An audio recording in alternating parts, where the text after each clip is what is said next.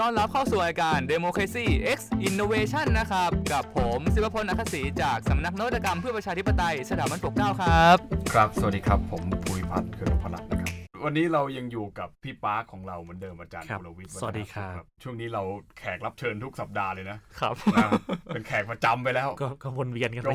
ก็เห็นหน้าเห็นตาก็ก็เรียกให้มานะครับมันต้องอย่างนี้ต้องแท็กทีมกันนะฮะช่วงนี้ต้องมีมีเค้าเรียก solidarity สูงเอาเราติดค้างไว้ติดค้างคุณผู้ฟังไว้หลายเทปแล้วเรื่องนิวซีแลนด์ภาคสองตอนแรกก็คุยนิวซีแลนด์ว่าการเมืองดีไปแล้วว่าเป็นไงอ่าเราก็เลยถือโอกาสเนี่ยที่บ้านเรามีฝุ่นเยอะเหลือเกินนะนิวซีแลนด์เป็นไงบ้างครับพี่ปาร์คโอ้นิวซีแลนด์เนี่ยสมัยผมอยู่นะผมอยู่เมืองไครสต์เชิร์ชเมืองที่เกิดแผ่นดินไหวอ่ะตอนผมอยู่นี่ก็แผ่นดินไหวเหมือนกันนะบ้านโยกเลยผมจำได้ตอนเที่ยงคืนเมืองที่เขาการยิงกันด้วยครับเออเมืองนั่นแหละที่มีข่าวนั่นแหละเออแต่ตอนนั้นนะผมไม่ได้อยู่แล้วอ๋อโหแต่อากาศที่นู่นมันสดชื่นอ่ะถ้าคุณผู้ฟังใช่ไหมตอนนี้ฝุ่นกำลังฟุ้งในประเทศไทยไม่ใช่แต่ในกรุงเทพนะ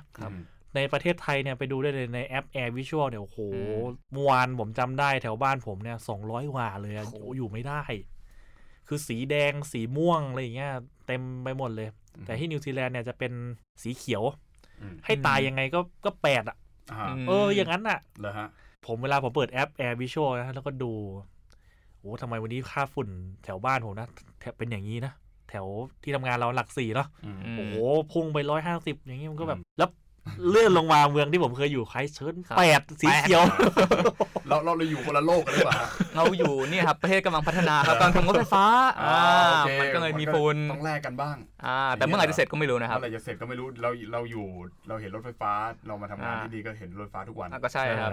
ครับยังไม่ได้ขึ้นสักทีอืมเอาโอเคครับวันนี้เราจะคุยเรื่องอะไรครับเกี่ยวกับนิวซีแลนด์ก็ติดค้างไว้นิดนึงใช่ไหมว่าเรื่องของการตรวจสอบที่ทำไมนิวซีแลนด์จัดอันดับโปร่งใสที่สุดในโลกเนี่ยจัดมากี่ปีนะติดท็อปทรีตลอดเอออันนี้เป็นสถิติเรื่องจริงนะคุณไอคุณคุณเฟรมลองไปดูเว็บไซต์ Transparency International เออที่เขาชอบออกข่าวกันว่าจัดอันดับความโปร่งใสประเทศไทยลนอันดับเท่านี้ขึ้นมาเท่านี้อะไรอย่างเงี้ยคือเขาเอาการอ้างอิงเนี่ยมาจากอันนี้มาจากองค์กรที่เรียกว่า Transparency International นะครับที่ผมพูดอย่างนี้คืออย่างนี้จะบอกว่าในช่วงเวลาหลายๆปีที่ผ่านมาเนี่ยท็อปสามของโลกในเรื่องของความโปร่งใสในโลกมันจะมีอยู่ประมาณสามประเทศผมจำชื่อได้เลยเดนมาร์กนิวซีแลนด์ไอซ์แลนด์ประมาณเนี้ยฟินแลนด์ผมให้ด้วยอ่ะเดี๋ยววนเวียนอยู่เท่านี้แหละคือแล้วแต่ว่ามากน้อยยังไงคือแต่มันก็ถูกพิสูจน์ว่าเออนิวซีแลนด์เป็นหนึ่งในประเทศที่มีความโปร่งใสที่สุดในโลกใช่ไหมในแง่สถิติถามว่าแล้วคำถามต่อไปคือแล้วทำไมมันโปร่งใสอ่ะเออใช่ไหมถ้าเราเป็นคนไทยเนี่ยใช่ไหมเราเราจะถูกกล่อมเกลาถูกปลูกฝังมาว่าโอ้จะทำให้มันโปร่งใสเราต้องตั้งองค์กรนี้เพิ่มขึ้นตั้งกรรมการประเทศไทยเนี่ยเป็นประเทศที่มีกรรมการหลายชุดกี่ชุดเนี่ยผมไม่แน่ใจนะเยอะครับใช่ไหมจะทำสักงานหนึ่งต้องมีคณะกรรมการอย่างน้อยหนึ่งชุดนะคำถามคือแล้วประเทศพวกเนี้ยไม่ใช่แต่นิวซีแลนด์นะผมท้าคุณผู้ฟังไปลองดูได้เดนมาร์กก็ได้ผมเคยอ่านของเดนมาร์กประเทศพวกนี้มีองค์กรต้องมีองค์กรตรวจสอบคอร์รัปชันอย่างแบบแข็งขันเป็นสิบองค์กรไหมไม่ใช่นะนิวซีแลนด์เนี่ยผมพูดได้เพราะผมเคยพูดในเทปสักสองเทปก่อนหน้านี้ สองถึงสาม เทปที่แล้วว่านิวซีแลนด์น่ะไม่ได้มีเหมือนปปช.เมืองไทยนะไม่ได้มีองค์กรที่ทำหน้าที่ในการตรวจสอบปราบปรามการทุจริตเป็น one stop service ใช่ไหมคือในในโลกของการตรวจสอบความโปร่งใสตรวจสอบการทุจริตมันจะมีสอง approach หลักๆ approach ที่หนึ่งคือบอกว่าการจะปราบปรามทุจริตได้นะคุณต้องมีองค์กรเฉพาะกิจองค์กรเฉพาะทางองค์กรหนึ่งเลยเหมือนปปช.บ้านเราทำหน้าที่ในการตรวจสอบการทุจริตไปอ่าเนี่ยคือ approach หนึ่งอีก approach หนึ่งบอกว่าไม่ต้องตั้งองค์กรที่เป็นองค์กรเฉพาะหนึ่งองค์กรนี้เพื่อว่าทำหน้าที่ปราบปรามการทุจริตแต่ให้ใช้กลไกทางกฎหมายที่มีอยู่ร่วมกับตำรวจร่วมกับอาจจะมีหน่วยงานที่มีหน้าที่ในการบังคับใช้กฎหมายอยู่แล้วในการบังคับใช้ในการตรวจสอบการทุจริตนิวซีแลนด์เนี่ยเป็นประเทศที่ใช้ approach ด้านนี้คือไม่ได้มีการตั้งองค์กรพิเศษขึ้นมาเพื่อจัดการเรื่องการทุจริตโดยเฉพาะแต่ถามว่ามันก็ไม่ได้มีองค์กรเลยไหมคำตอบคือไม่ใช่ก็มีองค์กรหนึ่งที่เรียกว่า เอส เอฟ โอ องค์กรนี้จะทำหน้าที่ในการตรวจสอบเรื่องการทุจริตช่อโกง รวมไปถึงอาชญากรรมทางการเงินนะครับฟอกเงินอย่างเงี้ยสมมติเอออะไรอย่างเงี้ยคือองค์กรในการตรวจสอบการทุจริตมันไม่ได้ไม่ได้มีอำนาจแบบ one stop service ถ้าอย่างปปชเมืองไทยเนี่ยยุคนึงสมัยนึงโอ้โหอำนาจกว้างขวางมากเลยนะมีอำนาจชี้ได้ว่าคุณไอซ์เนี่ยทำผิดแอบซุกหุ้นไว้หรือเปล่าจงใจหลีกเลี่ยง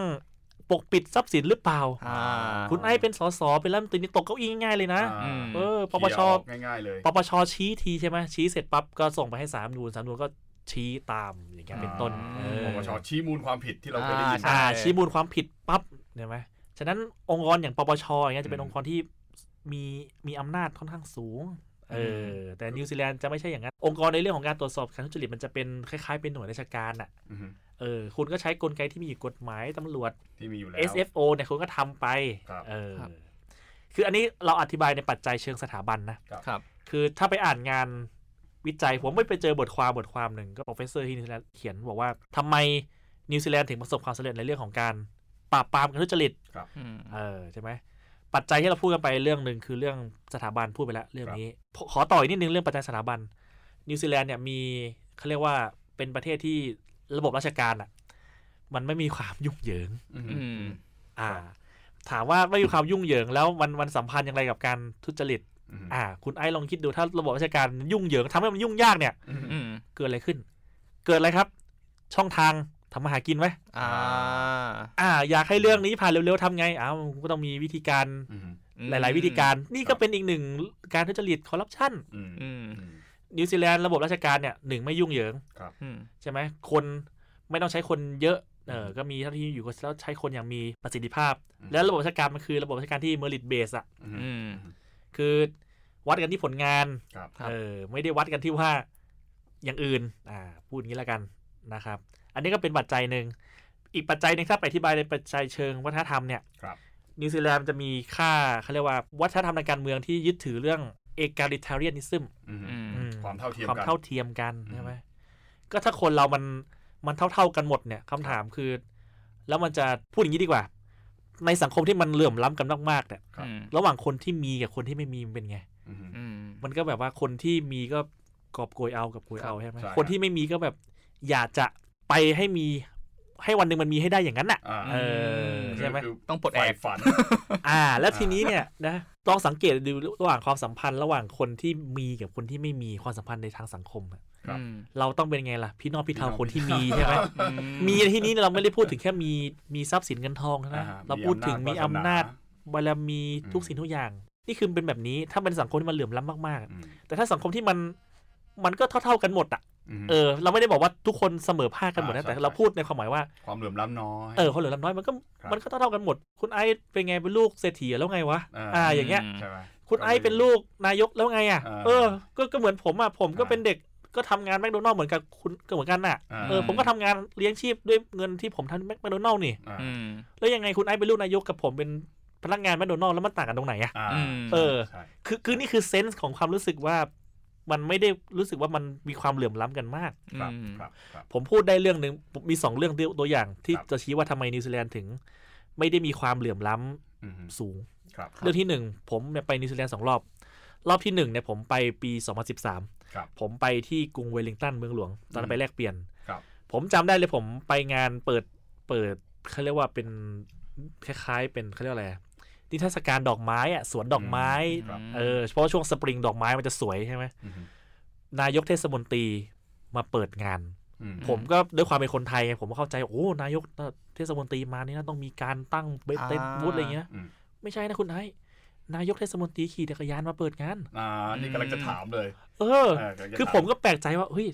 ไม่ต้องมีการ์ดไม่ต้องมีคนมาเคลียร์ทาง อ, อะไรอย่างเงี้ยไม่ต้องตั้งแถวรับเหรอเออไม่ต้องมีการมาตั้งแถวรับอะไรอย่างงี้เหรอต้องมีการตัดริบบิ้นอะไรอย่างเงี้ยใช่ใช่ไม่นะก็คือมันเป็นงานในสวนไงอ้าวสวนสาธารณะมันเป็นสวนเขาเรียกอะไรพาร์คอะเออพาร์คอะอ่าคุณก็อยากจะมาดูก็มาดูเขาให้มาเปิดก็ให้มาเปิดก็มาพูดแค่นั้นแหละจบกลับบ้านผมยังจำช็อตประทับใจได้เลยคือนายกเทศมนตรีอะพูดเสร็จปั๊บก็บายบายทุกคนแล้วนะแล้วขี่จักรยานกลับบ้านวันอาทิตย์ผมจำได้เลยมาในลุคสบายๆอันนี้อันที่หนึ่งครับอันที่สองอันนี้เป็นครั้งล่าสุดที่ผมไปนิวซีแลนด์ตอนนั้นปีสองพันสิบหก สิบเจ็ดช่วงนั้นผมจำได้นายกรัฐมนตรี ตอนนั้นไม่ใช่จัสซินดานะตอนนั้นชื่อจอห์นคีเออจอห์นคีเนี่ยอยู่ๆโผล่มาที่ภาควิชาผมได้ อยู่ๆก็เดินเดินขึ้นมาแล้วก็มาจ้าเอ๋อย่างเงี้ยเออนี่เรื่องจริงคล้ายๆว่าในคณะรัฐศาสตร์ในในภาควิชารัฐศาสตร์อยู่ๆก็มาจ้าเอ๋เพราะว่าในภาควิชาผมเนี่ยมีโปรเฟสเซอร์คนนึงที่เขียนเกี่ยวเรื่องการเมืองนิวซีแลนด์นี่แล้วเขาจะแบบมีรู้จักนักการเมืองนิวซีแลนด์เยอะอะไรเงี้ยอยู่ๆนายกก็ป๊อปอัพโผล่ขึ้นมาแล้วก็เออแล้วก็โอเคแล้วก็มาทักทายนักศึกษาทักทายเออแต่วันนั้นเสียดายผมไม่ได้อยู่ผมอยู่บ้านเออนี่ไงก็ถ้าคนมันเท่าๆกันอ่ะเอานายกแล้วไงอ่ะอ่าใช่ก็นี่ไงประเทศเราก็จะมีเนี่ยบางทีคุณไปเรียนมหาลัยอะไรธรรมศาสตร์หรือเปล่าแล้วก็อยู่ดีๆก็มีเลขาธิการของพรรคหนึ่งแบบป๊อปอัพขึ้นมาอ้าวสวัสดีครับนักศึกษาไหมไม่ใช่ไม่ใช่อันนี้แต่นั้นก็ไม่มีตำแหน่งไงนะเนี่ยที่ผมจะบอกคือก็ถ้าสังคมมันมันเหลื่อมล้ำกันน้อยอ่ะมันก็ไม่ได้รู้สึกว่าแบบว่าเราต้องโหยหาอำนาจมากมายขนาดถูกไหมเออเราไม่จำเป็นต้องมีอำนาจไม่จำเป็นต้องมีทรัพย์สินไม่จำเป็นต้องมีความมั่งคั่งขนาดนั้นเพราะเราก็รู้สึกว่าสิ่งพวกเนี้ยสิ่งที่ฝ่ายซ้ายก็เรียกพวกส่วนเกินเนี่ยเซอร์พลัสเซอร์พลัสพวกนี้มันไม่ได้จำเป็นกับชีวิตเราขนาดนั้นใช่ไหมแต่แต่แต่ในสังคมที่คนรู้สึกว่าเราขาดเนี่ยก็เพราะว่ามันขาดจริงจริงจริงเอ้าก็ก็ดูมันก็ต้องโหยหาก็ดูสังคมไทยก็ได้ใช่ไหมเวลาคนมีอำนาจไม่ต้องระดับรัฐมนตรีก็ได้เอาดูข้าราชการก็ได้ใช่ไหมยุคนึงสมัยหนึ่งผู้ว่าเป็นไงโอ้โหผู้ว่าเราคือเราเรียกว่าเป็นพ่อเมืองใช่ไหมเออหรือเวลาเอาระดับแบบใครอะผอ.โรงเรียนคนใหม่อย่างเงี้ยเป็นไงผอ.รับตำแหน่งโอ้โหตั้งแถวใช่ไหมนักเรียนต้องกราบเลยนะพี่เออมาโรงเรียนเห็นมาละคือคำถามมันคือแบบเฮ้ยมันต้องขนาดนั้นเลยเหรอคือถ้าถ้าถ้าจะแบบเออแสดงความยินดีต้อนรับผมไม่ได้มีปัญหาอะไรเลยนะเออแต่ถ้าแบบต้องขนาดว่าแบบต้องไปกราบผมว่ามันต้องมีการตั้งคำถามแล้วแหละว่าค่านิยมประเพณีปฏิบัติแบบนี้มันมันเวิร์กหรือเปล่าในสมัยนี้มันมันยังเป็นตัวที่มันจะถ่วงเอ่อไม่ให้ประเทศเราเนี่ยมีวัฒนธรรมทางการเมืองอ่ะไม่ไม่เอาถึงขั้นทางการเมืองก็ได้แค่วัฒนธรรมทั่วไปในในสถาบันทางสังคมต่างๆเนี่ยใช่ไหมว่ามันจะทำให้เราเนี่ยพัฒนาหรือว่ามีความก้าวหน้าขึ้นไปได้มากน้อยขนาดไหนจริงๆผมลืมไปเรื่องนึงในปัจจัยเชิงสถาบันเนี่ยนิวซีแลนด์เขาผลักดันเรื่องเรื่องหนึ่งมากคุณนาย Open Government Open Government เนี่ยเป็นเทรนด์ของทั้งโลกนะไม่ใช่เทรนด์ของนิวซีแลนด์เดียวคือเขาเขาเชื่อว่ากิจการของรัฐของรัฐบาลเนี่ยมันต้องมันต้องมันไม่ใช่กิจกรรมการที่เป็นความลับในทุกๆเรื่องมันไม่ใช่ว่าเรื่องนี้แล้วเป็นเรื่องของความมั่นคงนี่ไม่ใช่ถามว่า Open ยังไงง่ายที่สุดเลยเอาข้อมูลไปอยู่ในออนไลน์ถูกไหมคุณไอซ์เชื่อไหมผมเนี่ยประเทศไทยปีที่แล้วเลือกตั้งใช่ไหมมีปัญหาเรื่องสูตรคำนวณคำนวณเอ้ยตกลงคำนวณสูตรไหนนะสสเนี่ยไม่รู้เถียงกันอยู่ สองถึงสาม เดือนคุณไอซ์เชื่อไหมเว็บไซต์กกต.นิวซีแลนด์เนี่ยทำเป็นเป็นเขาเรียกว่าอะไรเป็นสูตรคำนวณเลยนะไม่ต้องไม่ใช่เป็นสูตรคณิตศาสตร์นะเป็นเป็นเอาตัวเลขใส่เข้าไปใส่ไปเลยว่าสมมติว่าพรรคคุณไอซ์เนี่ยได้กี่คะแนนได้ได้สสเท่านี้ได้คะแนนเท่านี้เออได้คะแนนมาเท่านี้คิดว่าจะได้สสเท่าไหร่เห็นกันตรงนั้นเลยเหมือนเว็บจำลองใช่ไหมครับแบบเป็นซิมูเลชันเลยแล้วคนที่ทำคือกกต.นะครับ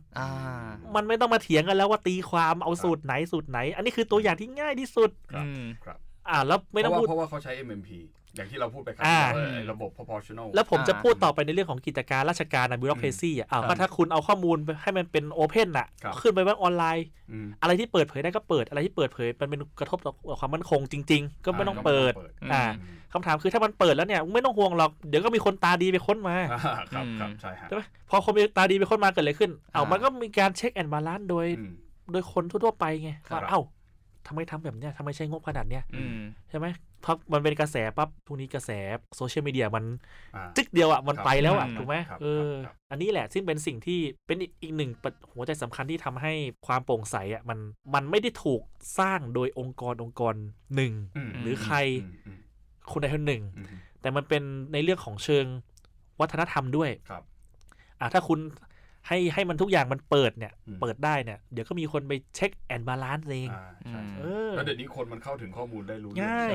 แล้วก็ประชาชนถ้าพูดในเชิงรัฐศาสตร์ก็คือมีความเป็นพลเมืองมากขึ้นเนี่ยมีความตื่นตัวในในในเรื่องของการเมืองมากขึ้นประเทศไทยเนี่ยมีกฎหมายที่เรียกว่าพระราชบัญญัติข้อมูลข่าวสารใช่ปีผมจำไม่ได้ปีสี่สิบสองประมาณเนี่ยสมมติคุณไอซ์อยากรู้ว่า ไอ้เรื่องนี้มันไม่ชอบมาพากลนะขอให้เปิดเผยนะคุณไม้ต้องไปเขียนแบบฟอร์มต้องไปทำเรื่องขอนะครับคือต้องไปร้องขอให้เขาเปิดแล้วเขาก็เล่นผมก่อนเลยเพราะว่ามีชื่อผมอ่านเนี่ยไงเห็นไหม มันผิดตั้งแต่กระบวนการแรกแล้วเออคือทำไมมันถึงไม่เปิดข้อมูลให้มันให้มันโปร่งใสโปร่งไปเลยอันนี้ด้วยความเคารพตอนนี้เราจะมีเลือกตั้งอบจวันอาทิตย์นี้อันนี้ด้วยความเคารพกต.นะครับคุณไอซ์ทราบไหมว่าไม่มีเลือกตั้งล่วงหน้าถ้าไปเลือกตั้งไม่ได้ต้องส่งแบบฟอร์มคุณไอซ์เชื่อไหมผมเนี่ยเพิ่งมารู้เมื่อวันสองวันเนี่ยว่าต้องกรอกแบบฟอร์มยังไงบ้างคำถามคือทำไมไม่เอาเรื่องแบบฟอร์มเอาออนไลน์ให้มันออนไลน์เอาเอาข้อมูลเลือกตั้งอบจที่ที่เปิดเผยแบบโยนไปเล่นออนไลน์ใช่อย่างข้อมูลหน่วยเลือกตั้งเนี่ยครับยังเข้าใจเข้าใจว่ามันมีปัญหานะครับว่าแบบคุณมีกี่หน่วยหน่วยแต่ละอยู่ตรงไหนบ้างอะไรยังไงเนี่ยก็นี่ไงเขาถามคือไม่ต้องไปห่วงว่ามันจะไปกระทบกระเทือนอะไรคืนถ้ามันยิ่งเปิดอ่ะมันยิ่งโปร่งใสก็คนช่วยคุณตรวจงานไม่ดีเหรอเออใช่ฮะใช่ฮะก็คือคือถ้าถ้ามันโปร่งใสมันต้องเผยแพร่ได้อยู่แล้วถึงเวลาแต่ถ้าเกิดว่าคุณเก็บไว้ไม่ยอมเผยแพร่เนี่ยมันจะเริ่มมีข้อกังขาถึงความโปร่งใสก็อย่างสหรัฐอเมริกามีกฎหมายเลยนะไม่รู้คุณไอเคยอ่านว่าเอกสารของ ซี ไอ เอ อ่ะเขาบอกว่าถ้าพ้นไม่ใช่ไม่วิลีกคือเป็นกฎหมายเลยว่าเมื่อพ้นระยะเวลาผมเข้าใจว่ายี่สิบห้าปีต้องให้เปิดเผยเอกสารใช่ใช่เอกสาร ซี ไอ เอ เราก็รู้ว่าองค์กรแม่งโอ้โหข้อมูลอะไรที่แบบนะเราไม่รู้มาก่อนใช่ไหมพอพ้นยี่สิบห้าปีไปแล้วข้อมูลมันดีคลาสสิฟายแล้วหมดชั้นความลับแล้วเป็นไงอ่ะเราก็เพิ่งมารู้ว่าโอ้เมื่อยี่สิบห้าปีแล้วมันเกิดอย่างนี้ขึ้นเว้ยอย่างเงี้ยแล้วจริงเปิดเผยเอกสารของจริงจริงจริงไม่จริงไม่รู้แต่คือมันก็เปิดเผยอ่ะเออนั่นแหละก็นี่ไงเทรนด์ของโลกมันกำลังไปในเรื่องของ Open Government ครับครับครับก็คือคือประเทศพวกนี้อันเดียวผมผมไปดูตามตามอันนั้นที่พี่ว่าเนี่ยนะเอ่อ Transparency International International นี่ปีสองพันสิบเก้าเนี่ยเอ่อนิวซีแลนด์เนี่ยอันดับหนึ่งเลยนะจากหนึ่งร้อยแปดสิบของหนึ่งร้อยแปดสิบประเทศที่ที่เขาสำรวจมามีคะแนนแปดสิบเจ็ดเออเต็มร้อยอ่ะเต็มร้อยเอออ่าผมดูสหราชอาณาจักรเนี่ยที่ผมเคยไปอยู่มาเนี่ยนะอันดับสิบสองเอออ่าสวีเดนของผมอันดับสี่เออเราดูประเทศไทยของเราสิผมเข้าใจว่าเกือบเกือบร้อยอ่ะไม่เกือบฮะเกินหรือยังครับเกินยังหนึ่งร้อยหนึ่งฮะเออหนึ่งร้อยหนึ่งได้คะแนนเท่าไหร่ฮะสามสิบหกร้อยคะแนนฮะนี่อันดับเพิ่มอันดับตกครับอันดับเพิ่มไม่รู้ฮะอันนี้ต้องไปทำสถิติฮะถ้าถ้าตัดเกรดสอบได้มหาลัยนี่เกรดอะไรครับตกตกเลยเหรอครับตกครับได้เกรดดีก็ไม่ได้เหรอไม่ไม่ไม่ได้ฮะไม่ได้ใช่ไหมเฮ้ยถ้าเรียนเคมีแบบผมเนี่ยอาจจะได้ดีเพราะว่าเคมีแบบผมเนี่ยเขาตัด F ที่สามสิบอ๋อใช่ใช่อันนี้ไม่ตกนะนี่ไงเราเขาถึงบอกว่าเราเขาถึงตั้งชื่อกระทรวงอุดมศึกษาว่าเป็นวิทยาศาสตร์วิจัยนวัตกรรมไงเขาตัดเกรดแบบวิทยาศาสตร์เนี่ยเนี่ยก็พูดก็พูดมันมันก็คือเรื่องนี้จริงๆนะอันนี้ผมเห็นด้วยนะว่าเรื่องของการผูกขาดอำนาจของการตรวจสอบการทุจริตเนี่ยอันนี้เป็นเรื่องที่เรื่องที่เป็นปัญหามากๆในสังคมไทยผมคิดว่าสถาบันทางสังคมและสถาบันทางการเมืองเนี่ยคือหนึ่งถ้ามันมีมันก็ดีเหมือนกันนะเนี่ยถ้าบาร์กเป็นสายสถาบันทางการเมืองแต่ถ้าเกิดว่ามีมากเกินไปจนมันผูกขาดอำนาจได้แล้วเนี่ยมันก็เป็นผลเสียก็ผมถึงบอกเลยว่าประเทศไทยมีกี่คณะกรรมการใช่จะทำงานงานหนึ่งก็ต้องตั้งคณะกรรมการใช่ไหมอะไรมีข้อไม่ชอบมาพากลปั๊บตั้งกี่กรรมการนะแล้วผลสรุปออกมาเป็นยังไงอ่าอย่างเงี้ยสรุปแม่งก็ไปวิ่งทุกกรรมการว่ะวิ่งกันเหนื่อยเลยคือปวดขาไปหมดคือไอ้โมเดลการตั้งกรรมการนั้นเป็นโมเดลที่แบบ สี่สิบห้าสิบ ปีนะคุณนายแล้วยังยังใช้อยู่วันนี้ทำไมไม่ไม่ไม่อย่างที่ผมบอกอะเทรนด์เรื่อง Open Government กำลังมานิวซีแลนด์เนี่ยมันเหมือนกับอังกฤษตรงที่ว่าเวลาเขาตั้งคณะรัฐมนตรีอ่ะใช่ไหมบางทีเขาจะมอบหมายให้มีรัฐมนตรีที่แบบทำงานเฉพาะด้านไปเลยอย่างเช่น Minister for Digital Economy สมมุตินิวซีแลนด์มีรัฐมนตรีคนหนึ่งเลยนะเป็น Minister for Open Government คือมาดูแลเรื่องพวกนี้เลยคือกระทรวงกระทรวงนิวซีแลนด์มันจะไม่มันจะไม่ได้เป็นนิติบุคคลเหมือนเหมือนเหมือนไทยใช่ไหมกระทรวงมันถึงยุบง่ายตามสถานการณ์อยู่ตลอดเพราะว่าบางทีเราไม่รู้หรอกว่าอะไรมันจะเกิดขึ้นในโลกในประเทศนี้จนจนที่ต้องมีมีอะไรแบบนี้ขึ้นมาอย่างเช่นเช่นกระทรวงใหม่ของเราเนี่ยใช่ไหมก็อย่างกระทรวงดีอีอย่างเงี้ยใช่ไหมฮะก็เพิ่งเปิดมาได้ไม่นานแต่ว่ากระทรวงดีอีก็แค่เปลี่ยนชื่อจากกระทรวง ไอ ซี ที หรือเปล่าใช่ไหมฮะก็เหมือนเหมือนกระทรวงอุดมศึกษาเมื่อก่อนก็แยกตัวออกมาจากกระทรวงศึกษาธิการควบรวมกระทรวงวิทยาศาสตร์อะไรแบบเนี้ยจริงๆนี่ได้อีกเทปนึงนะเรื่องระบบราชการไทยเนี่ยใช่จริงๆและระบบราชการเปรียบเทียบ ครับครับครับแล้วก็มองว่าเรื่องนี้เป็นเป็นเป็นเป็นปัญหาเหมือนกันเพราะว่าการการสร้างสถาบันแบบนี้ขึ้นมาเนี่ยอย่างเช่นสถาบันทางการเมืองสถาบันทางสังคมเนี่ยมันทำให้มันทำให้เกิดการกระจุกตัวของอำนาจถูกอ่าผมผมคิดว่าอย่างนั้นอย่างอย่างเช่นเนี่ยผมไปลงพื้นที่มาที่จังหวัดนครนครศรีธรรมราชไปเจอกับท่านนายกองค์การบริหารส่วนจังหวัดท่านเป็นรักษาการเนี่ยท่านก็เล่าให้ฟังว่าจริงๆแล้วการจัดการเลือกตั้งเนี่ยผมจัดเองก็ได้นี่นี่แกพูดอย่างนี้เลยนะอันนี้ขอไม่เอ่ยชื่อท่านก็ท่านก็บอกว่าท่านจัดเองก็ได้ท่านไม่จำเป็นที่จะต้องมีกกต.อ่าการมีกกต.เนี่ยมันทำให้กระบวนการเนี่ยมันยิ่งยุ่งยากกว่าเดิมเพราะนั้นเนี่ยการจัดการเลือกตั้งหรือการสอดส่องดูแลการทุจริตการเลือกตั้งเนี่ยการมีองค์กรกกต.ขึ้นมาเนี่ยมันยิ่งทำให้กระบวนการมันซับซ้อนยิ่งกว่าเดิมโอ้โหเนี่ยผมว่าได้อีกเทปหนึ่งเลยนะ การจัดการเลือกตั้งเปรียบเทียบ อ, อันนี้อันนี้เราเกริ่นไว้ก่อนเดี๋ยวเรามีแน่เดี๋ยวเรามีแน่ไม่ต้องกลัวแล้วก็มันมันผมเลยนึกย้อนไปถึงเมื่อกี้ไงที่พี่ปาร์คพูดถึงเรื่องของปปช.การการปราบปรามการทุจริตเนี่ยคือปรากฏว่ากลายเป็นว่ามีปปช.ขึ้นมามันยิ่งทำให้การปราบปรามทุจริตหรือการสอดส่องดูแลรัฐเนี่ยมันยิ่งยากกว่าเดิมแล้วมันยิ่งมันยิ่งไม่โปร่งใสกว่าเดิมด้วยอ้าวคุณอย่าตรวจสอบคุณไปล้อปปช.สิใช่ไหมก็กลับไปที่ไอ้บอกไงมันอำนาจมันก็อย่างนี้ไงมันผูกขาดอยู่ที่เออก็ปปช.อ้าวอยากตรวจสอบใช่ไหมอ้าวไปยื่นปปช.แล้วใครเป็นคนตั้งปปช.อีกอ่าเนี่ยอ่าใช่ที่มันเลยเป็นปัญหาเป็นปัญหาไปหมดเพราะว่าคุณอยากรู้ว่าองค์กรอิสระต่างๆไม่ใช่แต่เพียงปปช.ทุกองค์กรอ่ะที่มามายังไงอ่ะอ่าแล้วเพราะว่าการใช้อำนาจมันมันผูกโยงกับที่มาอ่างั้นงั้นพูดไปถึงเรื่องการเมืองก็คือองค์กรที่ผูกขาดอำนาจทางการเมืองที่สุดก็คือศาลรัฐธรรมนูญเนี่ยก็ก็ก็กลับไปที่กลับไปที่คำถามผมว่ารัฐศาลนูนปัจจุบันชุดปัจจุบันท่านมายังไงก็ต้องลองดูในรัฐธรรมนูญสองห้าหกศูนย์นะครับเรื่องนี้เนี่ยใครเป็นคนแต่งตั้งแล้วไอ้ศาลรัฐธรรมนูญนะโดยการนะเพราะเรื่องนี้เนี่ยไม่ใช่เรื่องไม่ใช่เรื่องที่เรายกเมฆคุยเองนะคุณไอคุณเฟรมครับถ้าเราไปอ่านตำราในต่างประเทศอะเรื่องสถาบันการเมืองหรือโดยเฉพาะอย่างศาลรัฐธรรมนูญเนี่ยเขาก็พูดเองว่าศาลรัฐธรรมนูญจะมีบทบาทศาลรัฐธรรมนูญโดยหลักคิดมันคือการมีองค์กรองค์กรหนึ่งที่จะชี้ว่าอะไรมันผิดหรือไม่ผิดรัฐธรรมนูญใช่ไหมก็คือหลักคิดมันมีแค่นี้คำถามคือถ้าจะให้ศาลรัฐธรรมนูญมีอำนาจเพียงเท่านี้คุณก็ต้องออกแบบมาว่าแล้วจะให้ศาลรัฐธรรมนูญมายังไงล่ะอ่าใช่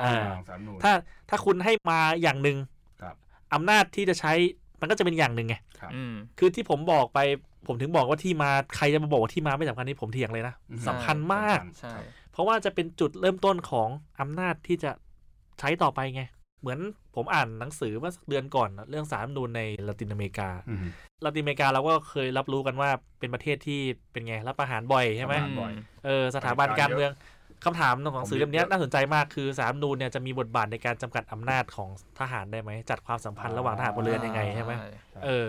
คือในบางประเทศที่ผมอ่านนะโคลัมเบียเปรูเม็กซิโกโคลัมเบียน่ะสำเร็จสุดเพราะว่า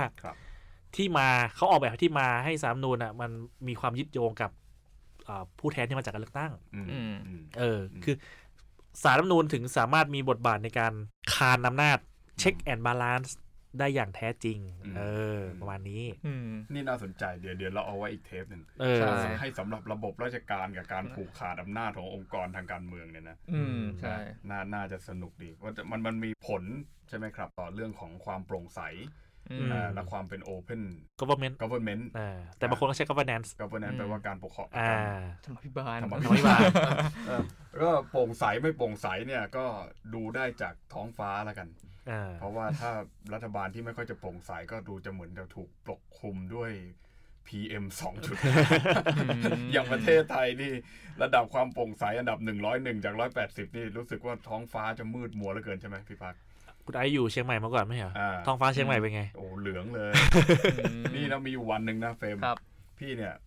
ไปมหาลัยใช่ไหมวันนั้นผมไปเรียนปอตีอยู่ก็มาถึงผมก็โอ้โหทำไมมันเหมือนลอนดอนอย่างนี้โอ้โหมันแบบฟินมากผมแบบเมืองในฝันใส่เสื้อกันหนาวใส่เสื้อแขนยาวมานะสูดหายใจแบบว่าโอ้โหอากาศดีอะไรเงี้ยทำไมกลิ่นอากาศมันไม่เหมือนเดิมผมเจออาจารย์ผมบอกว่าเฮ้ยทำไมคุณไม่ใส่หน้ากากผมบอกเอ้าทำไมต้องใส่อากาศดีบอกคุณอากาศดีอะไรเนี่ยคุณรู้ไหมว่าฝุ่นพวกนี้มันเป็นฝุ่นอะไรนะขนาดเล็กขนาดเล็กจิ๋ว สองจุดห้า อะไรนะผมก็บอกว่าผมไม่เห็นรู้เรื่องไม่เห็นรู้จักตอนนั้นไม่รู้จักจริงเพิ่งมาคุยกันเมื่อ สองถึงสาม ปีที่ผ่านมานี่เองใช่ไหมครับว่าว่าเรื่องนี้ฝุ่นพวกนี้มันเป็นมันเป็นประเด็นแล้วมันมันอันตรายมากๆอะไรอย่างเงี้ยก็คือตอนนั้นก็ยังไม่มีใครรู้ไงก็คือเนี่ยมองไปเห็นท้องฟ้า บางวันก็เหลืองเลยนะคือเหมือนกับว่ามันปกคลุมแสงอาทิตย์จนจนมันกลายเป็นมันสะท้อนในอากาศกลายเป็นสีใช่มันมันเป็นอึมครึมไปเลยอ่ะมันเหมือนคลาวดี้เลยอ่ะทั้งๆที่มันเป็นวันที่แสงแดดสว่างนะแต่ว่าหมอกพวกนี้มันคลุมแล้วมันมันมันมีผลต่อต่อระบบทางเดินหายใจระบบปอดของเราเยอะอยู่เหมือนกันนะผมว่าเมื่อคืนเมื่อวานเนี่ยก่อนจะอัดเทปเนี่ยผมผมวิ่งรอบหมู่บ้านนะผมก็ตั้งใจสักสิบกิโลครับกิโลที่สี่ผมหยุดเลยโอ้โหไอตลอดเลยโอ้โหมันรู้สึกเลยใช่มั้ยจริงไอผมแบบไม่ไหวเมื่อเช้าผมขับรถมาทำงานนายเชื่อไหมผมออกจากบ้านตีห้าครึ่งผมเปิดไฟหน้ารถทางที่ผมขับมาเนี่ยฝุ่นเห็นตะวัดตะวัดอย่างเงี้ยตลอดทางเออเปิดไฟแล้วเห็นฝุ่นมันเพราะถ้าเราเปิดไฟหน้าเห็นจะเห็นชัดเจนแล้วฝุ่นมันเป็นอย่างนี้แต่ถ้าเรามาดูตอนตอนเช้าหกโมงเจ็ดโมงแล้วเนี่ยจะไม่เห็นผมแบบโหขนาดนี้เลยคือคือเหมือนเราเราเราขับรถฝ่าฝุ่นจริงๆอ่ะเออก็นั่นแหละผมคงคิดว่าเนี่ยวันนั้นวันนั้นผมกำลังคิดเล่นๆนะว่าตกลงว่า พี เอ็ม สองจุดห้า กับโควิดสิบเก้าเนี่ยอันไหนมันน่ากลัวกันนะผมนี่เลือกหน้ากากไม่ถูกเลยนะใช่ทุกวันนี้เอา เอ็น เก้าสิบห้า หรือว่าเอาเอาหน้ากากอนามัยดีใช่มั้ยก็บางที เอ็น เก้าสิบห้า บางอันมันมีรูไงก็ไม่กันโควิดอีกใช่โอ้ยลำบากจริงอย่างเงี้ยอ่ะอย่างที่พี่ปาร์คพูดเนี่ยเนี่ยผมกำลังดู Air Visual อยู่เนี่ยนะประเทศที่ผมเคยไปไปมาเนี่ยนะเนี่ยลอนดอนลอสแองเจลิสสิงคโปร์โตเกียวเลยเนี่ยเขียวหมดเลยเรามาดูของเราเออวันนี้วันนี้ดีหน่อยพี่ห้าสิบสาม ห้าสิบสามนี่คือ ยู เอส เอ คิว ไอ อืมสิงคโปร์เนี่ยความจริงเนี่ยเป็นเมืองยิ่งกว่ากรุงเทพอีกนะใช่ฮะเออทำไมเขียวอ่ะทำไมเขียวใช่ไหมผมผมเคยทำรีเสิร์ชคือในสิงคโปร์มีกฎหมายบังคับอยู่เลยว่าคุณต้องมีพื้นที่สีเขียวเท่าไหร่เท่าไหร่คุณไอไปสิงคโปร์ก็ก็น่าจะรู้ว่าเวลาขับรถไปเห็นไหมแม้กระทั่งทางด่วนไฮเวย์ยังเอาต้นไม้ไปแซมๆคือคือมันเป็นคือคอนเซ็ปต์ของเขาคือมันซิตี้การ์เด้นอ่ะเออใช่ไหมเป็นเมืองอยู่ในสวนไม่ว่าคุณจะขับรถไปทางไหนคุณจะไม่รู้สึกว่ามันแบบอ้าวอะไรอย่างเงี้ยประเทศไทยเราดูดิพื้นที่ว่างเมื่อไหร่เป็นไงผมให้เลยไม่สร้างคอนโดก็สร้างห้างมันเลยแบบอ่าเวลาน้องเฟรมนึกถึงพื้นที่สีเขียวสมมติอยากไปออกกำลังกายในกรุงเทพมีกี่ที่โอ้โหมันไม่ว่าน้อยมากอ่าผมให้เลยสวนจตุจักรสวนรถไฟสวนหลวงรเก้าสวนลุมก็ไม่อยู่แค่เนี้ยใช่ใช่ไหมแล้วกรุงเทพมันคือมันคือเมโทรโพลิสแต่มันคือมหานครอ่ะคนอยู่ตั้งสิบล้านคนใช่ไหมแล้วคำถามคือในเมืองที่มีมีพื้นที่สีเขียวแค่เนี้ยครับแล้วเราจะอยู่กันยังไงอ่ะใช่เออแต่ทีเนี้ยน่าสนใจตรงที่ว่าเวลาเราจะนึกว่าเอ๊ะเงาแล้วมีพื้นที่ไหนอ่ะที่มันน่าอยู่ทีเนี้ยเอาลองนึกถึงแบบบางมหาลัยนะครับเขาก็มีการชูกันว่าเออเนี่ยเราจะทำให้มหาลัยเป็นมหาลัยสีเขียวเราจะทำให้เป็นสิ่งแวดล้อมแต่ทีเนี้ยอยากให้ลองมากเลยว่าไปวัดค่าแถวนั้นนะครับว่าฝุ่นมันหนักขนาดไหนรวมถึงไอ้การออกแบบเพื่อรักษาสิ่งแวดล้อมอ่ะมันทำได้จริงหรือเปล่าได้เชื่อไหมผมตอนผมอยู่นิวซีแลนด์อ่ะไม่ต้องห่วงเลยว่าไม่มีสวนสวนออกกำลังกายผมชอบผมวิ่งไงผมก็เดินออกมาจากบ้านผมเนี่ยไม่ถึงห้าทีสิบนาทีอ่ะมีทุกสวนแล้วทุกส่วนนะมีเสาลักบี้อ่ะแล้วเออขนาดนั้นเลยเตะลักบี้กันในสวนเลยสวนมันใหญ่ขนาดนั้นเลยพี่ไม่ใช่แค่สวนเดียวนะคือคือมันเป็นสวนใหญ่แล้วมันแบ่งซอยเป็นสนามสนามลักบี้หนึ่งลักบี้สองลักบี้สามคือมันเลยสะท้อนกลับมาที่ผมไงว่าอย่างที่ผมถามน้องเฟรมว่าแล้วเราจะหาที่ออกกำลังกายที่ไหนใช่สวนไปสวนลุมเนี่ยคนก็แน่นใช่ไหมคนธุรกิจฟิตเนสไงถึงขายดีในกรุงเทพอ่ะเพราะมันไม่ได้มีพื้นที่ให้เราออกมามีคนมาขายคอร์สหรือเปล่าฟิตเนสเนี่ยตอนนี้ยังไม่มีโอ้เนี่ยหน้าตาแบบนี้คุณนายเดินไปแถวย่านออฟฟิศเนี่ยระวังนะจะมีคนมาหาเนี่ยสนใจออกกำลังกายไหมอะไรอย่างเงี้ยไม่รู้จะตอบยังไงเลยขึ้นยังไงผมถึงบอกว่าธุรกิจฟิตเนสนั้นขายดีในกรุงเทพเพราะมันไม่มีที่ใช่ก็ต้องไปหาพื้นที่ให้ออกกำลังกายที่สมัยผมอยู่ไครสต์เชิร์ชอ่ะอยากเล่นฟุตบอลใช่ไหมอยากเล่นรักบี้รักบี้มีเสาตั้งอยู่แล้วแต่ถ้าอยากเล่นอยากเล่นฟุตบอลนะมันมีก็มีโกยกโกมาตั้งเอาหัวตั้งทีมเตะกันเลยคือมันมีที่ให้สำหรับชุมชนมาทำกิจกรรมสันทนาการไงในกรุงเทพอ่ะจะเตะบอลไปเช่า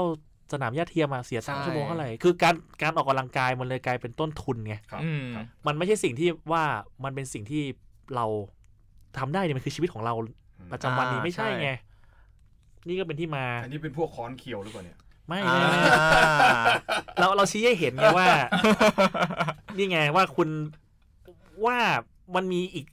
อีกโลกนึงที่มันมันไม่ได้เป็นอย่างที่เราคุ้นเคยกันครับเออก็เนี่ยถ้าถ้าพูดแบบอ่ะโห พูดแบบซ้ายๆหน่อยนะพูดแบบซ้ายๆก็คือเหมือนกับว่าชีวิตเราเนี่ยที่เราจะออกมาใช้ชีวิตในในในในพื้นที่สาธารณะหรือพื้นที่ส่วนกลางที่มันควรที่จะเป็นของพวกเราทุกคนเราเรากลับไม่มีโอกาสนั้นใช่แล้วแล้วแล้วถ้าเราอยากจะได้โอกาสนั้นก็ได้แต่ว่าสิ่งสิ่งนั้นเนี่ยถ้าพูดแบบซ้ายก็คือเขาเปลี่ยนให้พื้นที่สาธารณะของคุณน่ะเป็นมูลค่าเขาเปลี่ยนให้พื้นที่สาธารณะของคุณเนี่ยเป็นสิ่งของที่คุณจะต้องจ่ายเงินแล้วซื้อมาถ้าภาษามาร์กซิสต์เขาเรียกcommodification อ่าใช่ใช่เปลี่ยนขนาดพื้นที่สาธารณะพี่บางสวนบางสวนสาธารณะพี่ต้องจ่ายเงินเข้าไปนะในกรุงเทพอ่ะใช่ไหมพี่แล้วคือแบบแล้วไอ้พื้นที่อย่างทางเท้าอย่างเงี้ยที่มันเป็นทางที่ต้องให้เราเดินอ่ะมันเอาเสาไฟฟ้าไปวางมั่งเอาอะไรก็ไม่รู้ไปวางมั่งทำให้เราไม่สะดวกอ่ะสะพานลอยมั่งอะไรมั่งอย่างเงี้ยมันทำให้มันทำให้เรารู้สึกว่าพื้นที่ที่มันควรที่จะเป็นของเราเนี่ยนะมันได้ถูกเอาไปทำอย่างอื่นแล้วเอาไปหากำไรอ่ะแล้วกลายเป็นว่าฟังก์ชันหลักของมันที่เอาไว้ใช้ให้เราเดินอ่ะมันถูกลดทอนไปใช่ไหมฮะมันมันมันกลายเป็นอย่างนั้นอ่ะผมว่ามันมันเลยทำให้เกิดไอ้พวกนี้นะพวกคอนเคียวเนี่ยนะใช่เพราะถ้าคิดเอาดีๆแล้วมันก็ใช่คือพื้นที่ที่ควรจะเป็นของสาธารณะส่วนรวมคือเป็นสิทธิพื้นฐานที่เราจะได้ใช้กลายเป็นว่ามันถูกแปลให้กลายเป็นทุนมันต้องมีมูลค่าในการจะเข้าไปใช้ซึ่งพอการมันกลายเป็นมูลค่าที่ต้องจ่ายปุ๊บแล้วทำยังไงก็กลายเป็นว่ามันเป็นทางเลือกที่เราต้องตัดสิทธินี้ออกจากชีวิตไปเพื่อจะได้ไม่ต้องใช้กระทุนตรงนี้ซึ่งอืมมันก็เมคเซนส์ในการคิดว่าการจะปลดแอก สิ่งที่มันเป็นสาธารณะกลับมาหรือเปล่า ก็ทำให้คนหลายคน เ, เห็นด้วยกับความเป็นมาร์กซิสต์ในการทวงคืนสิ่งที่เป็นส่วนรวมนะครับของส่วนรวมของเราภาพที่ผมสะท้อนใจมากครับจริงๆไม่รู้คุณไอเคยเห็นไหมเตะบอลใต้ทางด่วนอ่ะเออถูกไหมเราสร้างทางด่วนกันสะบั้นหันแหลงในกรุงเทพไม่รู้กี่สายเออจะสร้างทางด่วนทีมันต้องลงเสาลงอะไรมันมีผลทางสิ่งแวดล้อมนะมันคือการเอาเนี่ยของสาธารณะเนี่ยไปทำเป็นทางด่วนแต่ทางด่วนเขาว่าเคลมว่าเขาสร้างเพื่อประโยชน์สาธารณะเหมือนกันแต่คำถามว่าคนใช้กี่คนในอีกเรื่องนึงนะเออเด็กไม่น้อยอ่ะต้องไปเตะบอลใต้ทางด่วนอ่ะเออใช่ไหมบางบางบางสวนสาธารณะผมเคยอยู่แถวเจริญนครใต้สะพานตากสินอันนั้นเขามีสวนสาธารณะใต้ทางด่วนเอ้ยใต้ใต้สะพานเออผมก็ว่าเอออันนี้ก็ยังยังยังเวิร์กใช้ได้เอออย่างน้อยก็ยังมีการปรับให้มันสำหรับทุกคนใช้ได้แต่แต่ใต้ทางด่วนใต้สะพานหลายที่ไม่ใช่อย่างนั้นไงเออแล้วผมนะเคยผมได้จำได้สมัยก่อนโค้ชฟุตบอลเยาวชนไทยเนี่ยต้องไปหานักเตะแถวใต้ทางด่วนกันนะโอ้เหมือนเหมือนหนังเลยนะพี่นะเหมือนหนังเรื่องโกอะไรอย่างเงี้ยเคยดูว่าเรื่องโกอ่ะเขาต้องมาตามดูฟอร์มพวกแววดีๆต้องไปดูตามใต้ทางด่วนเพราะประเทศทีมชาติไทยในฟุตบอลสนามใหญ่เนี่ยเราอาจจะแบบสู้หลายๆทีมยังลำบากตัวเนี้ยแต่คุณไอ้เชื่อไหมสนามเล็กอ่ะฟุตซอลเราชนะของเอเชียเลยนะเคยเป็นรองแชมป์เอเชียหลายสมัยด้วยเด็กไทยเนี่ยเก่งฟุตซอลเพราะว่าเตะใต้ทางด่วนไงซ้อมทุกวันใต้ทางด่วนมันที่จำกัดไงก็เตะอยู่แค่นั้นสกิลในเรื่องของการการเลี้ยงอะไรอย่างเงี้ยฟุตซอลเรานี่ไม่ไม่ทำไม่ไม่ธรรมดาเออคือคำถามคือทำยังไงที่จะทำให้ตรงเนี้ยมันสามารถเป็นพื้นที่ที่สามารถทุกคนอ่ะสามารถมาใช้ได้ครับก็ส่วนตัวผมก็คิดว่าโอเคมันอาจจะไม่ทันแล้วในการที่จะออกแบบเมืองใหม่เพราะว่าเมืองมันได้ถูกตั้งไว้แล้วแล้วก็มีเขาเรียกอินฟราสตรัคเจอร์โครงสร้างพื้นฐานเนี่ยปักปักปักปักปักปักจนจนจนมันแก้ไขอาจจะไม่ได้แล้วสิ่งที่เราคอนเทนเนอร์เพิ่มมาด้วยใช่อ่าใช่มันมีเรื่องคอนเทนเนอร์มีพอพอผมคิดว่าเรื่องแบบเนี้ยพอมันเกิดขึ้นไปแล้วมันก็อาจจะทำได้แค่การแก้ไขอย่างที่พี่ปาร์คบอกว่าเรื่องอ่าเอาต้นไม้ไปใส่อ่าแล้วผมเห็นบางเพจก็แชร์อะไรว่าเกาหลีอ่ะใต้ทางด่วนเขาก็ทำเป็นคาเฟ่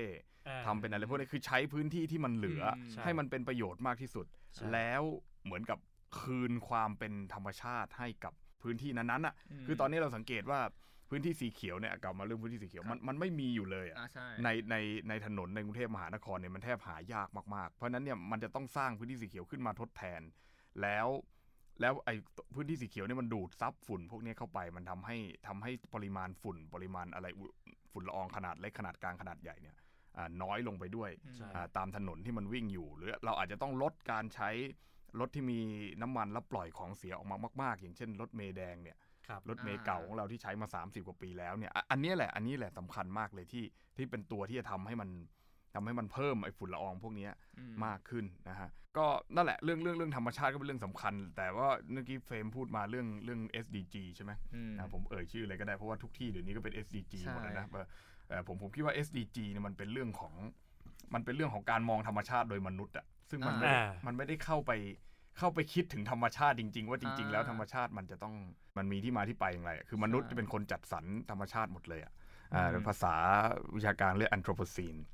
นะก็คือ anthropocentric ใช่ไหม anthro แปลว่ามนุษย์อะไรเงี้ยมนุษย์เป็นศูนย์กลางของจักรวาลอะไรแบบนี้ไม่ได้มองในฐานะว่าสิ่งแวดล้อมมันจะอยู่ยังไงแต่ว่ามนุษย์เนี่ยไงจะจัดสรรให้มันเป็นยังไงใช่ใช่ใช่ก็จะไปมองอย่างนั้นไปซึ่งผมคิดว่าโอเคแนวคิดหลายเรื่องของ เอส ดี จี ก็ดีซึ่งมันไม่ใช่เป็นเรื่องธรรมชาติอย่างเดียวมีเรื่องเศรษฐกิจสังคมด้วยแต่ว่าก็นั่นแหละมันมันมันมันเป็นเรื่องของมนุษย์อยู่ศูนย์กลางมันเลยทำให้เราไม่ได้เข้าใจธรรมชาติจริงๆว่าโอเคการแค่เราไปเดินปลูกต้นไม้ปลูกต้นไม้คือปล่อยเต่าลงทางไอ้เออมันมันเก็บขยะอะไรเงี้ยมันมันไม่ใช่การแก้ปัญหาที่ต้นเหตุใช่ไหมพี่ใช่ใช่การแก้ปัญหาที่ปลายเหตุอ่ะถูกอ่าวัวหายล้อมคอก อะไรอย่างนั้นไปนะก็นั่นแหละก็เลยก็อาจจะเมื่อกี้พูดถึงคอมมิวนิสต์นิดนึงก็อาจจะอยากจะบอกว่าโอเคบางคนจะคิดว่าโอ้โหคอมมิวนิสต์มันมันมันเท่ากับเผด็จการอะไรเงี้ยนะพี่เราในฐานะคนที่เรียนเรื่องการเมืองมาบ้างก็ก็อยากจะพูดซะหน่อยว่ามันไม่ใช่อย่างนั้นนะมันมันไม่ได้แปลว่าเผด็จการใช่ไหมมันมันคือแนวคิดลัทธิหนึ่งที่มีจุดมุ่งหมายอยากจะทำให้คนเท่ากันแต่พอดีว่าในศตวรรษที่ผ่านมานั้นคนที่นำไปใช้นั้นเนี่ยมันมันไม่ได้ทำให้เกิดความเป็นคอมมิวนิสต์หรือสังคมนิยมขึ้นจริงอ่ะมันกลายเป็นเผด็จการซะส่วนใหญ่เช่นพูดกันเรื่องลาตินอเมริกาเรื่องแอฟริกาอะไรอย่างเงี้ยผมนี่เคยบรรยายคลาสคลาสนึงนะรัฐศาสตร์เบื้องต้นผมก็บรรยายเรื่องคอมมิวนิสต์เนี่ยผมบอกว่าก็ก็จุดประสงค์มันมันก็ต้องการให้คนเท่ากันไงผมก็ถามนักศึกษาว่าแล้วมันเท่ากันไหม เวลาผมสอนหนังสือผมจะไม่บอกว่าอะไรเป็นอะไรผมบอกเออคุณคิดว่าเท่ากันไหมคุณคิดว่าพรรคคอมมิวนิสต์คุณว่าไม่มีชนชั้นจริงเหรอระหว่างสมาชิกพรรคคอมมิวนิสต์กับคนที่ไม่ได้เป็นสมาชิกพรรคคอมมิวนิสต์อันนี้เฉียบนะเนี่ยอันนี้เฉียบนะเนี่ยเออเออแล้วถามว่าแล้วอย่างนี้เป็นชนชั้นไหมอ่าเดี๋ยวก็ไปคิดเอาเองแค่นี้แหละก็คือผมคิดว่ามันคอมมิวนิสต์ในสังคมไทยมันถูกวาดภาพเนาะวาดภาพผมว่าเป็นผีอ่ะครับครับครับผีสมัยช่วงคอมมิวนิสต์ช่วงไหนทศวรรษแปดสิบใช่ไหมครับเออสงครามเย็นนะนะช่วงสงครามเย็นใช่ใช่แต่ก็อย่างที่คุณไอซ์บอกมันมันก็ศตวรรษที่ผ่านมามันก็พิสูจน์มันก็มันก็มันก็เห็นถึงความที่มันมันอาจจะแย่อะไรเงี้ยนะผมผมก็ไม่รู้เหมือนกันคือทีนี้ว่าผมก็ไม่อยากจะเทคไซส์อะไรมากมายนะแต่คือผมก็อยากจะอยากจะพูดว่าเราก็ในฐานะที่เราเป็นนวัตกรรมเพื่อประชาธิปไตยเนี่ยเราก็เปิดพื้นที่ให้กับความเห็นที่มันแตกต่างก็ใครอยากจะพูดอะไรก็ก็พูดไปผมผมคือผมผมเห็นหลายคนไงไอ้ที่ยกประเด็นนี้มาคือคือเห็นเห็นกระแสตอนเนี้ยในเรื่องของการชุมนุมเรื่องเคลื่อนไหวไม่ว่าจะเป็นเยาวชนปลดแอกจะเป็นธรรมศาสตร์และการชุมนุมหรือว่าคณะราษฎรอะไรก็แล้วแต่เนี่ยคือมันก็มีการแบ่งแยกกันแล้วตอนเนี้ยว่าฉันเอาคอมมิวนิสต์นะบอกเฮ้ยผมไอ้อีกกลุ่มนึงบอกเฮ้ยฉันไม่เกี่ยวอ่าใครจะคอมมิวนิสต์ก็คอมมิวนิสต์ไปฉันฉันไม่เกี่ยวอะไรเงี้ยนะก็คือแบบว่าโอเคเราอย่ากลัวอีกเลยดีกว่ามันก็เป็นผีที่เราเห็นมาเป็นร้อยปีแล้วอ่ะเออแล้วเราก็รู้ว่าตั้งแต่ผมย้อนให้ตั้งแต่สมัยเอ็งเกลเฮเกลเลยมาสมัยมาร์กซ์แล้วจนมาถึงเนี่ยพรรคคอมมิวนิสต์ของจีนที่มีอยู่ในปัจจุบันใช่ไหมเราก็รับรู้กันว่าคือคือก็ไม่รู้ว่าคุณผู้ฟังก็ลองไปไปคิดเอาเองเกี่ยวเองสังคมในอุดมคติของของมาร์กซ์เนี่ยใช่ไหมมันไม่มีชนชั้นจริงเปล่าอะไรอย่างนี้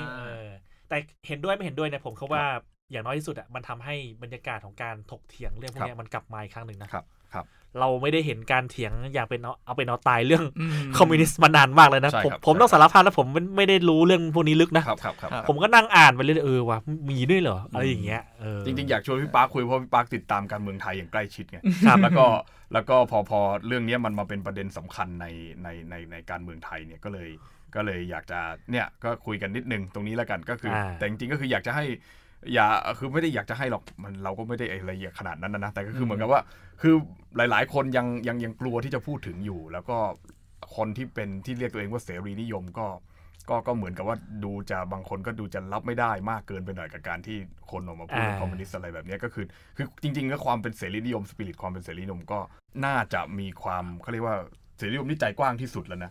ในในหมู่อุดมการทางการเมืองทั้งหมดนะ เพราะว่าใครพูดอะไรก็ต้องพูดอะไรได้ใช่ไหมเพราะว่ามีเสรีอะไรเงี้ยคอมมิวนิสต์บางทีก็ยังไม่เสรีเท่าเสรีนิยมนะเสรีจริงๆนะว่าเปิดกว้างจริงๆนะไม่ใช่ว่าพูดไม่ถูกใจไปไล่บล็อกนี้ไม่ได้นะไม่ได้ไม่ได้ไม่ได้นั่นมันไม่นั่นแหละนะโอเคก็นั่นแหละครับก็สำนักเราก็และสำนักของพี่ปาร์คด้วยก็ไม่ได้กลัวค้อนเคียว